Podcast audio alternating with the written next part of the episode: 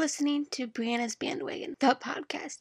Welcome back, guys, to another episode. I'm your host, Miss Brianna Marie. I'm a blogger, YouTuber, content creator, and podcast host. And today it is November 10th, 2021. This is Net Cancer Awareness Day. I am here to inform you neuroendocrine tumors and and November 10th, which is the day that is set aside to recognize it. So, let's get right into the episode. So, if you don't know, I have a neuroendocrine tumor in my airway of my lung. And I did a whole separate podcast episode on this, which I will leave in the episode description. So go ahead and check that out if you have not listened to that episode. So November 10th is Net Cancer Day. And like I said before, it stands for Neuroendocrine Tumor. Net Cancer Day is coordinated by the International Neuroendocrine Cancer Alliance, or the INCA, which they give a global voice in supporting patients with neuroendocrine tumors and genetic syndromes. And its mission mission is to raise awareness about all types of nets and to push for more advancements with a, fo- with a focus on unmet needs. They also want to provide a platform for global collaboration that is willing to address the many challenges net patients and the medical community face, which one of them being a timely diagnosis and access to optimal treatment with support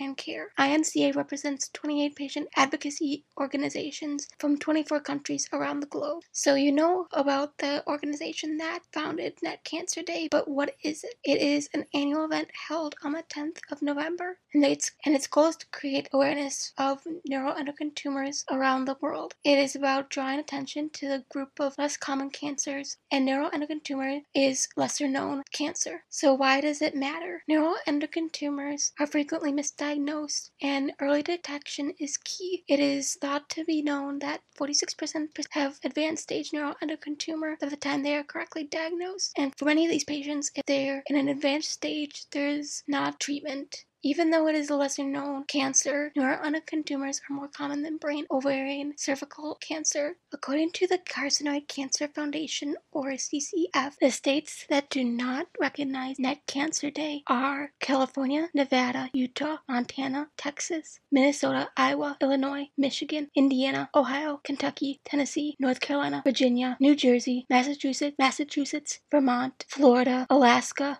and I believe that is all of the states that are not recognizing Net Cancer Day. Put a link in the description box below on how you can get your state to recognize Net Cancer Day if they are not already. This year, the aim of Net Cancer Day is to raise awareness of NET symptoms around the world by improving the quality of life for NET patients and the diagnostic times. And so the theme or the slogan is Know the Symptoms, Push for Diagnosis. So we want to reduce misdiagnosis and improve diagnostic times. Also, there is a goal to provide a unified voice for all NET patients and focus on bringing hope and information to caregivers, patients living with NET, and their families. We also want to encourage more funds for research, treatment, and resources. So some quick facts that you might not know. NETs are more common than brain, ovarian, and cervical cancer, and NET cancer is on the rise. About a third of NET patients are diagnosed by pure chance while checking for another condition. And on average, it can take five to seven years for people to get their, their correct diagnosis. And by the time they get their diagnosis, it usually has spread elsewhere. To make things more complicated, NET can mimic IBS, gastritis, anxiety, and asthma, which, if you listen to my episode on my diagnosis story, you'll know that I saw an asthma specialist before I was correctly diagnosed. Almost half of NET patients are initially misdiagnosed, going through numerous health professionals in search of a diagnosis. On average, a patient has gone through three specialists by the time they are correctly diagnosed which is true for me. In my diagnosis, I went to a pediatrician, then my pediatrician referred me to a pulmonologist who referred me to an asthma and allergy specialist who referred me to my now oncologist. So you learned all about net cancer, but you want to know how you can raise awareness. And like a lot of other cancers, there are awareness ribbons. And for net cancer, it is zebra printed. The story behind it is that physicians are told during their training when you hear hoofbeats think horses, not zebras. In other words, doctors are taught to focus on more common diagnosis instead of the rare causes. This is true for NET patients. NET cancer is not common, and that is how the analogy connects to NET. Cancer. Also, each zebra has a unique pattern of stripes, which also speaks to the uniqueness of NET patients' disease and story. So, earlier I talked about how I have a NET tumor in my lung, and I wanted to give you a few facts on specific lung NET cancer. So, each year it is estimated that 2,000 to 4,500 adults in the US are diagnosed with a lung NET. This only makes up 1 to 2% of lung cancers, and 20% of all NET cancers develop in the lungs. Another surprising fact about NET cancer is on average, the diagnosis age is around 50 to 60 years old, and I am 19. So, how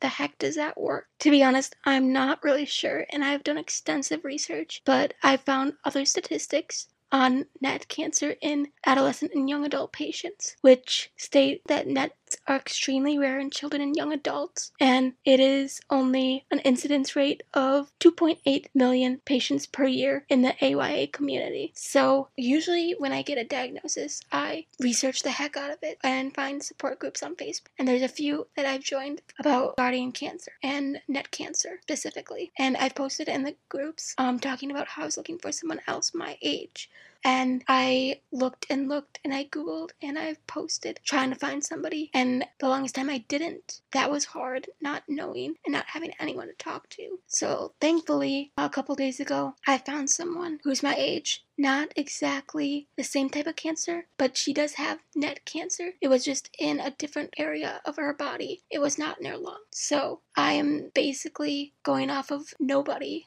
and I'm doing my own research like I always do, which is hard because you don't know and you don't have anybody to turn to. But it is what it is, and if my treatment works, or even if it doesn't, I know that in the future it'll help someone else down the road who's my age and who's in the same position. So, how can you help? You can donate to organizations, which I will have links in the episode description below on the NET cancer organizations. You can educate people and raise awareness, and I'll have all the tools for that again in the episode description. So, that was my little talk on NET cancer. Make sure to go check out all the links in the episode description. Thank you so much for listening to Brianna's Bandwagon, the podcast. Make sure to check out the episode description for everything podcast related, all the social media, and how you can subscribe to the podcast.